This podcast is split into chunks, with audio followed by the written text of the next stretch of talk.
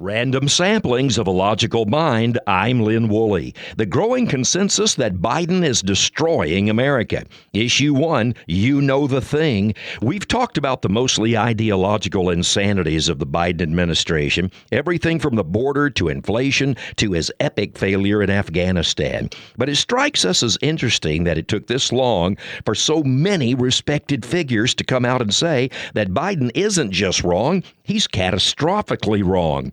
In a speech at the Ronald Reagan Library, former Secretary of State Mike Pompeo said that there are destabilizing elements within the nation that could lead to collapse. Others who are issuing dire warnings include former HUD Secretary Ben Carson, talk show host Mark Levin, and pundit Pat Buchanan. These men are not chicken little. Yes, they're on the right, but they're also correct. Biden is famous for never having been right on anything. As president, that record is intact fact. And he's not just wrong, he's dangerous.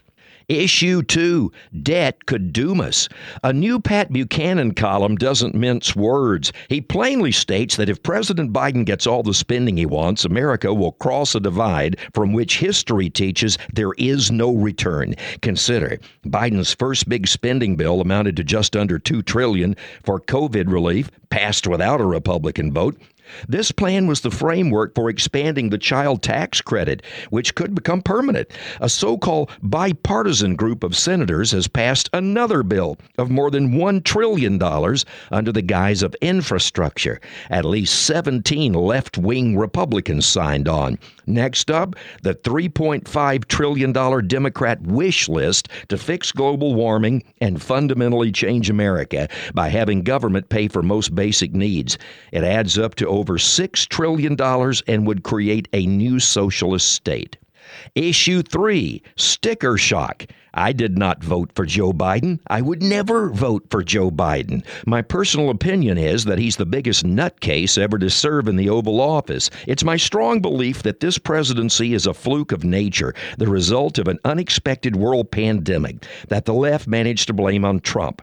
Biden appears to be a Trojan horse, elevated to the nomination when the Democrats' freak show of candidates all fizzled out. You know who I mean Kamala, who dropped out early, Cory Spartacus Booker, and the dumbest of them all, Julian Castro, who advocated for abortion for biological men.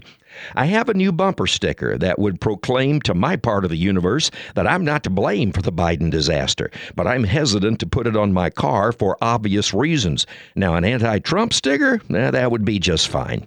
Stay tuned for more random samplings of a logical mind. I'm Lynn Woolley.